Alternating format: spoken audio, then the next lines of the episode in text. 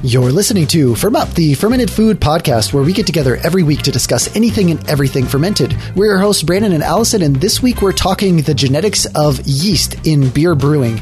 All this and more in episode 68. All right, so where should we start? Well, I, I think we should just start at the beginning. So we're talking uh, strange brews today, or at least the article from the New York Times last week that was breaking news last episode. White Labs. They're studying the genes of beer yeah, I think it's really cool. I think that this is something that has, and it even says in the article, it's never been done before. Um, I think there's a ton of interest, and in, I think it's a really fun avenue to take down this this road of genetics and yeast because it can be applied into. Hopefully, this information can not only be applied to beer brewing and genetics, but to other other things. Now, do you think that this we're talking about yeast today and we're talking about beer specifically, but like you're talking about expanding out and going into other places like uh, baking or, or otherwise, could it also expand to other microorganisms or do things just kind of fall apart in their connections at that point?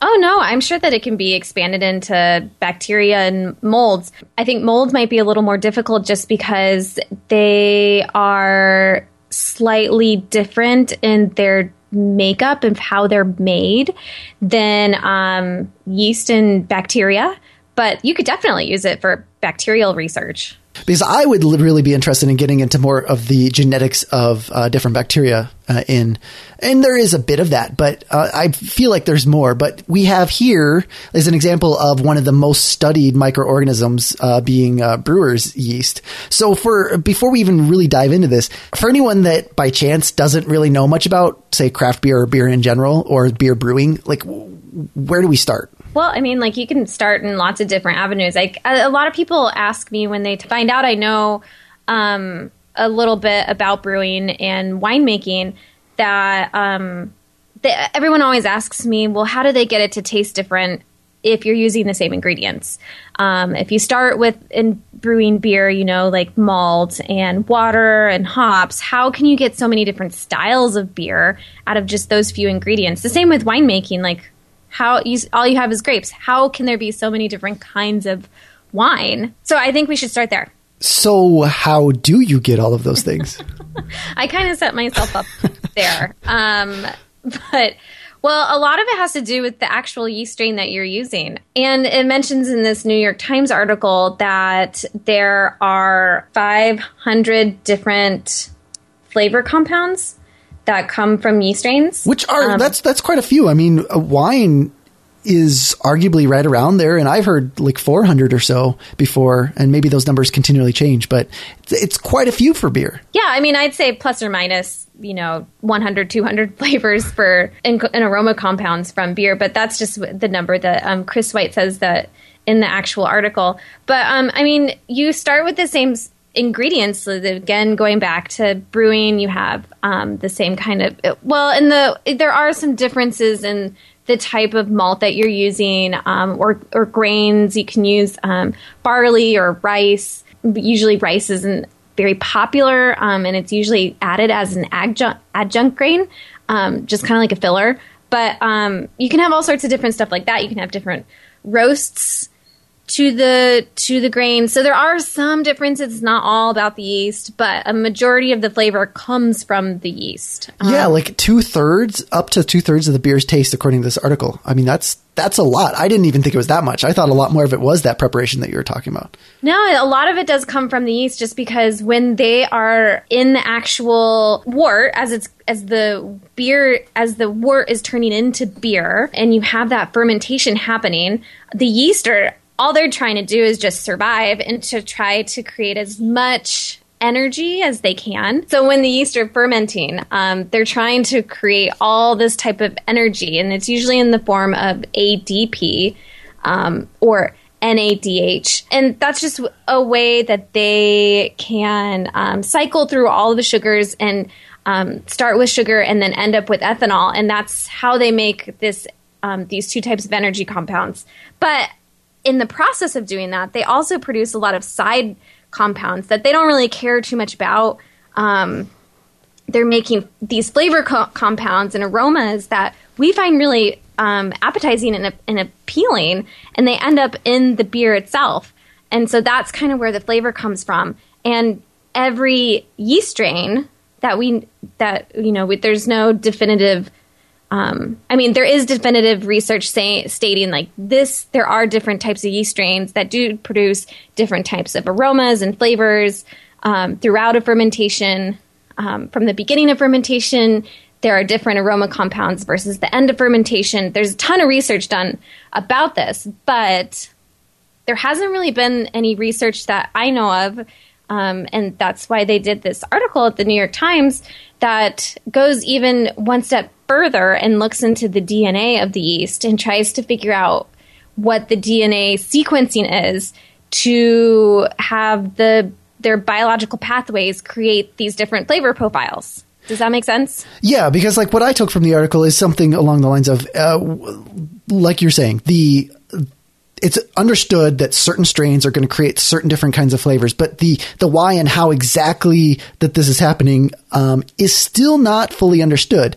And so the ability to be able to grasp that, hopefully finding more answers to the genetic uh, makeup of these things, might start to see as to like, okay, that's why this one's doing that and this one does that. Because um, jumping later in the article, it uh, really kind of puts to light that breeding is possible with yeast but at the same time, just putting two yeast that have certain pro, uh, flavor profiles that a person likes, like maybe one that has a fruity flavor and another uh, that um, has a higher alcohol content that might be desired, and putting those together doesn't always work out in a what would be expected. And I think that's when things kind of fall apart. It's like they can they can study and differentiate the the the differences between these different yeasts, but how they do it and why they do it and why it sometimes doesn't work to breed them a certain way is something that this study should help with, right?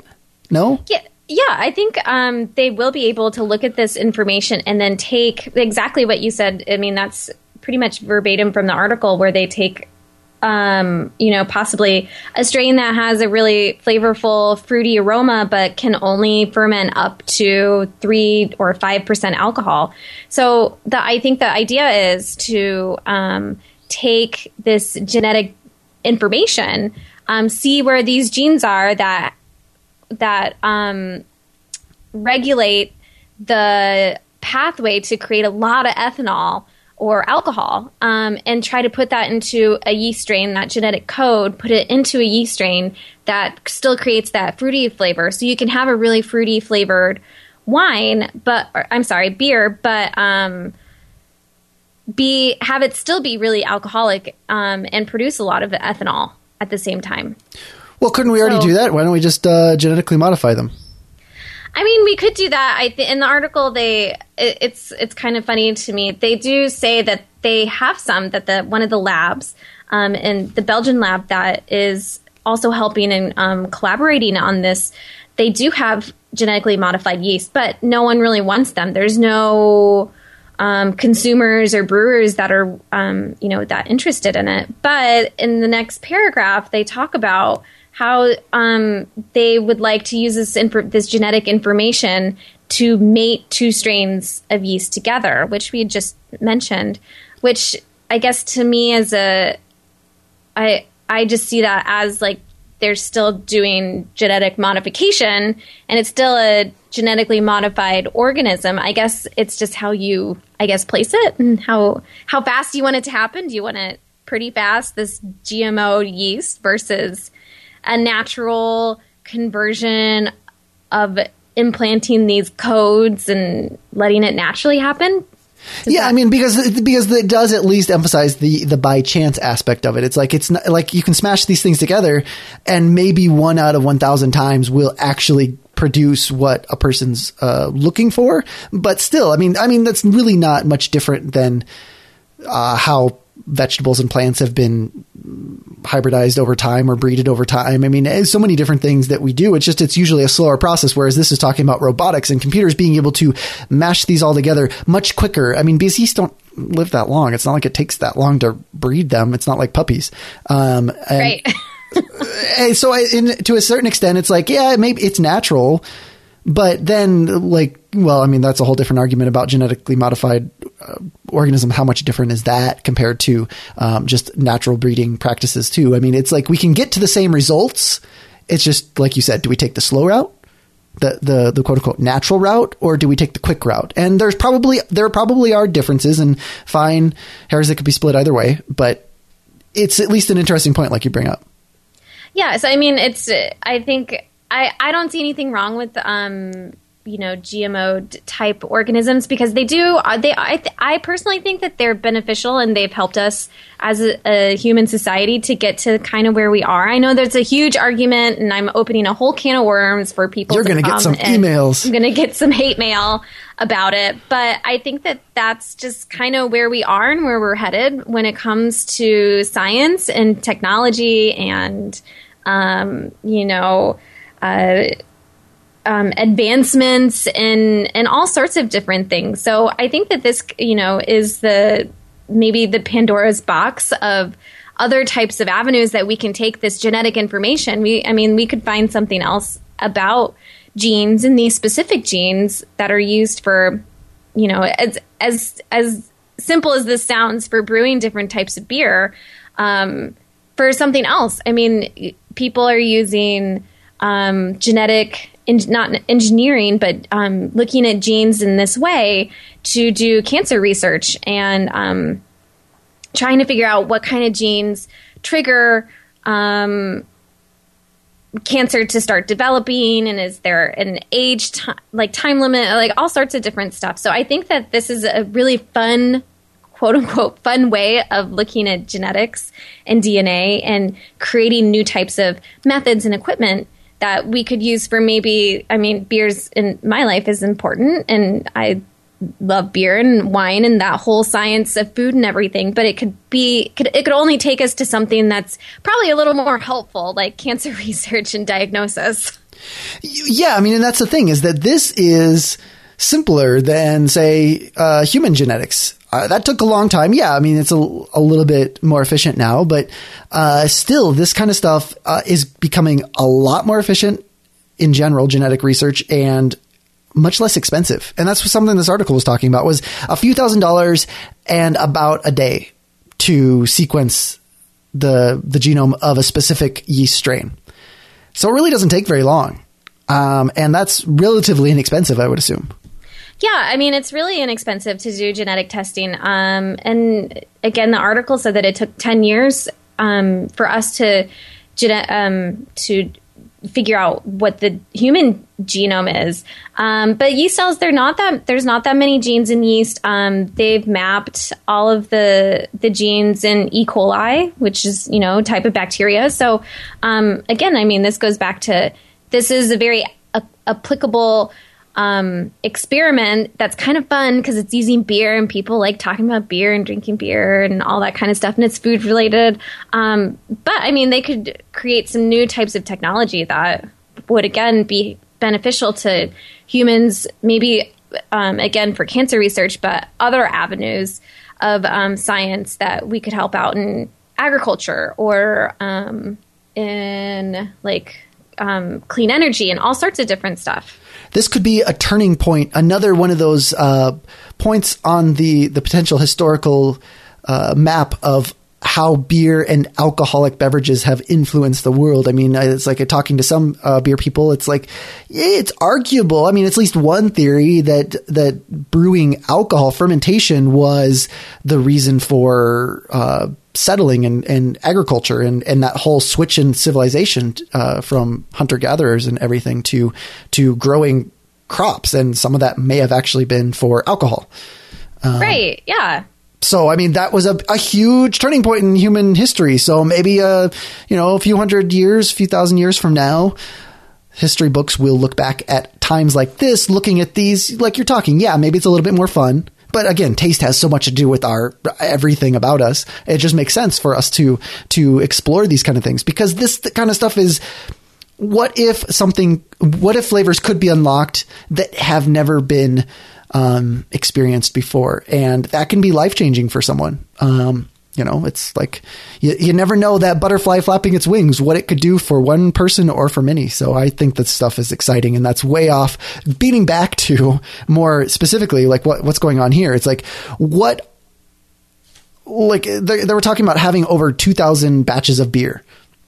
Now, um, I don't know how much you would want to or even get into it, but you were you you worked at White Labs. Uh, listen to a, the previous episode where uh, before you were a co-host, when you were just a interviewee on the on the show, a guest on the show, like you talked about White Labs a little bit.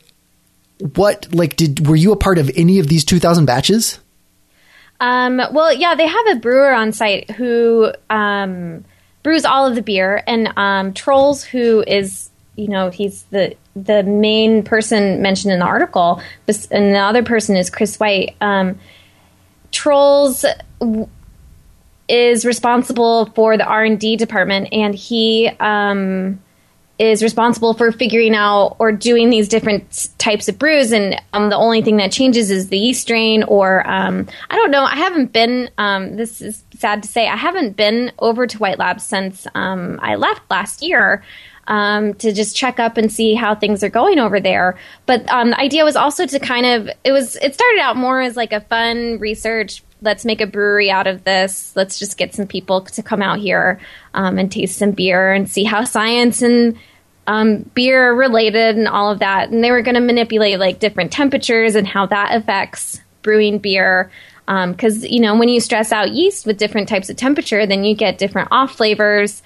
Um, that people usually don't like. Um, then there are lots of different ideas of what what they were going to do with this, um, but they've kind of stuck tried and true to having the same style of beer. So like you know brewing an IPA, and then um, adding different yeast strains to it. So you do see all of these differences.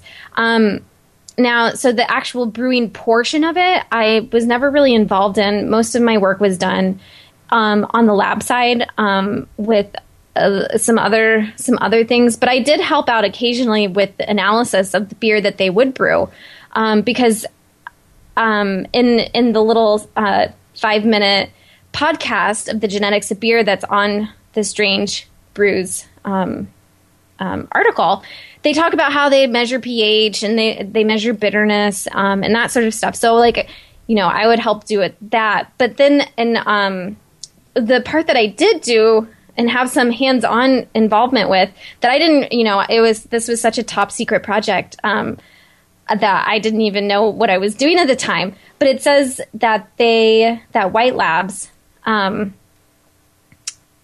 did, or I'm sorry, the biotechnology company Illumina, which is also based here in San Diego, did the first 96 strains or sequenced the first 96 strains for White Labs for free. Um, well, I grew up um, all of those strains, but I had no idea why I was doing it. Uh, Troels had just asked me to grow up all of these strains, and that I did it. And I, he said it was for some special project that he was working on. And then, um, you know, two months later, I I left um, the company, so I didn't really give it much thought. I just thought, oh, okay, I'll just go ahead and do this. It's not a big deal. So um, I I did have, I guess, that one involvement with the whole project, but I had no idea what I was doing at the time. And the, and now it all makes sense. They had to get rid of you because it was a top secret project. You knew too much. now I now it all makes sense to me. At the time, I was like, I don't. Oh, okay, that's fine. I mean, you know, I got asked to do all sorts of crazy stuff when I worked there, um, so I didn't think anything of it. I just thought, okay, that's just what they want to do today. That's fine with me. So, but now it all makes sense, and it's a really exciting project. I wish that I had. Um, had stayed longer to um, help him out with all of this, but I had no idea and it is something that does appear to uh, to be of interest. I mean, this is this is like we were talking something that like uh, uh that breweries, at least craft smaller uh, breweries, may very well be interested in the information that's drawn from this. But where do you see it as? Do you see it as really going out into the like the everyday world of of craft brewing first, or do you see this being more of an academic thing that that remains in academia for a while? I think it's going to stay in academia for a while. Um, I don't want to discredit um, craft brewers for doing something and being really interested in in this type of research um, because I know that there uh, craft brewers and um, brewmasters and all of them are very interested in this in this type of science and technology. Um, but I think it's just going to take a while for it to hit the actual brewing scene, and where in the acceptance again of the of these quote unquote GMO organisms, where we can manipulate the DNA um, to create new instant quote unquote again strains that could give us really great beers with you know amazing results with whether it be high alcohol, low alcohol, um, fruitiness, whatever it is, just to create like the you know the Barbie doll yeast strain which may sound like it takes out all the romance of brewing, but it seems like beer brewing to a certain extent has a lot of like the the old traditions are generally well sometimes being brought back with like sour beers and otherwise. It's like generally not as much what it is, but then you look at something like this article and you see uh, Troels there, like you're talking like he's at the one of the top images on the Strange Brews article, and uh, you know, like he, you know, this this looks like uh, alchemy. It's it's like it's you can totally spin this whole kind of thing into like a mad scientist kind of way, and then it becomes romantic again. It becomes that romantic ideal of this like chasing after flavor, um, and it, it the laboratory can be sexy too, is what I'm saying. Like, you know, like people can be interested in this stuff and it doesn't just have to be a cold laboratory that is, um, I don't really know exactly what, where I was going, except for like it, I, again, I think beer is something that really brings this stuff to the, the forefront and makes it interesting. Because anything to do with food is can be a little bit more fun, but then you throw in the alcohol and it's a party, and so um, exactly. this is the kind of stuff that is that is great fun. Yeah, I think, and I think that again, like I think this will be very helpful for brewers too when they are brewing beer. Then you know any type of information that you know about the strain, and if you could know the sequence and you know. Um, brewers when they buy or winemakers too when they buy yeast to make wine or beer there's usually some sort of like paragraph about what this yeast does and what it can do and what it's how it's supposed to perform. Um, but if you add the genetic this genetic code or somehow incorporate that into this little paragraph of um, the characteristics you know that could help really help brewers refine um, their brewing practices as well because you know temperature is related to flavor which is related to um, stress and that could produce off flavors or great flavors and all sorts of stuff. So i think that people can use this information too not, not just to read it and be like oh that was really interesting. I think that we should do more of this scientific research. But they can really use it and harness it and do some troubleshooting when it comes to brewing their own beers or making their own wines or even you know um, with your own food fermentations. If you have an understanding and a really strong grasp of what your organisms are then you can use them effectively and efficiently. So then for the the home brewer and, and uh, like you're saying, it might span out to like other fer- fermentation methods at home. But like, so for the home brewer that really wants to go mad scientist, um, and you know maybe they already do. Like, what would be your steps? I mean, like this article talks about measuring, or maybe it was the podcast uh, recording that talked about the alcohol level, the bitterness, clarity, and pH being the things to measure. Uh, how approachable are those aspects for someone that's doing this at home to measure those and geek out about it um, or like do you have any like or maybe maybe even better what is it that you do like how do you track the differences, even if someone's not going to be sending off for genetic testing. Like, what can someone do at home if they want to make their brew uh, better and understand their yeast clearer? Well, um, you can do pH and um, oh, what was the other one that you said? Alcohol level, um, bitterness, and clarity. Well, you can definitely work on the clarity and the pH of your beers. There's lots of um, enzymes that you can buy.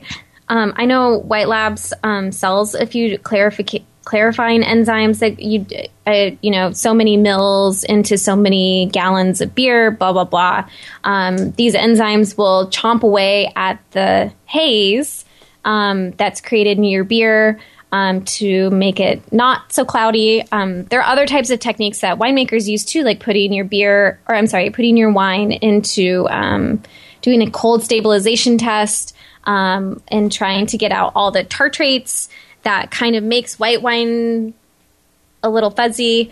Um, so the, like there's a lot of simple home remedies that anyone can do. Um, pH I think is pretty much going to be the same just through the actual fermentation yeast kind of um, you know they control that um, so but if you have a good starting ph for that's really nice and comfortable for the yeast um, you know ph of six is usually kind of the uh, not set all be all of of pH, but you can if you have a good starting ferment, a good good starting pH. That's always a really great way to have like a really nice healthy fermentation, um, because as the as the fermentation happens, the pH is going to um, drift downwards, and um, so you'll have different ending pHs. So you can't really do too much, but it is probably nice to monitor it and make sure that it's going down. Um, but um, I think let's see, what was the other one that you mentioned? You, bitterness might be a little more difficult to do, just because you need some specialized equipment and chemicals to um, measure bitterness.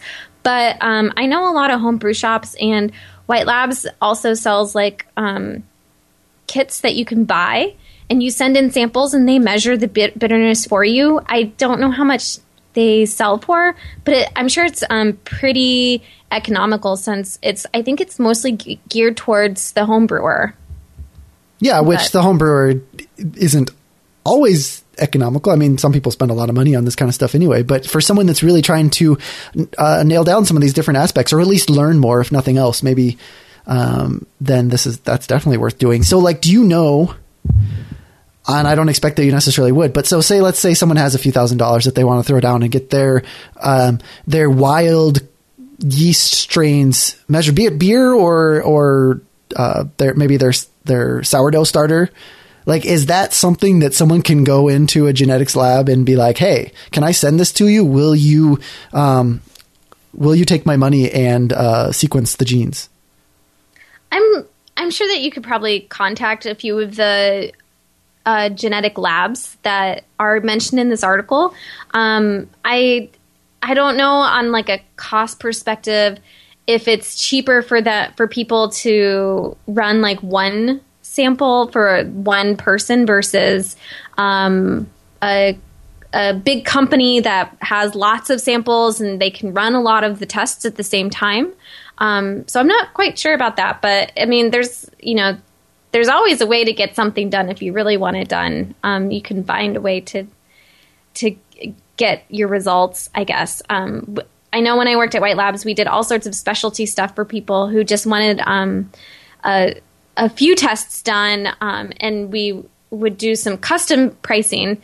Um, but I don't know how they do it now anymore, or if there's if they don't do that, or that they do. But I'm sure that if you just contacted them, they someone should be able to um, lead you in the right direction of where to go.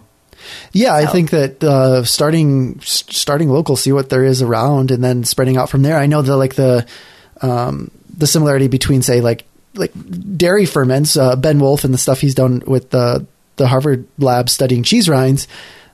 I know that they've done they've worked with the they're again still dealing with uh, professional uh, cheesemakers, but like smaller artisanal cheesemakers part of their studies were they needed samples, but at the same time, I've know that that they I've read stuff about them working with other um, cheesemakers and uh, and studying what is the makeup on the rind. Now, genetics that's a little different. I mean, that's probably a little bit more.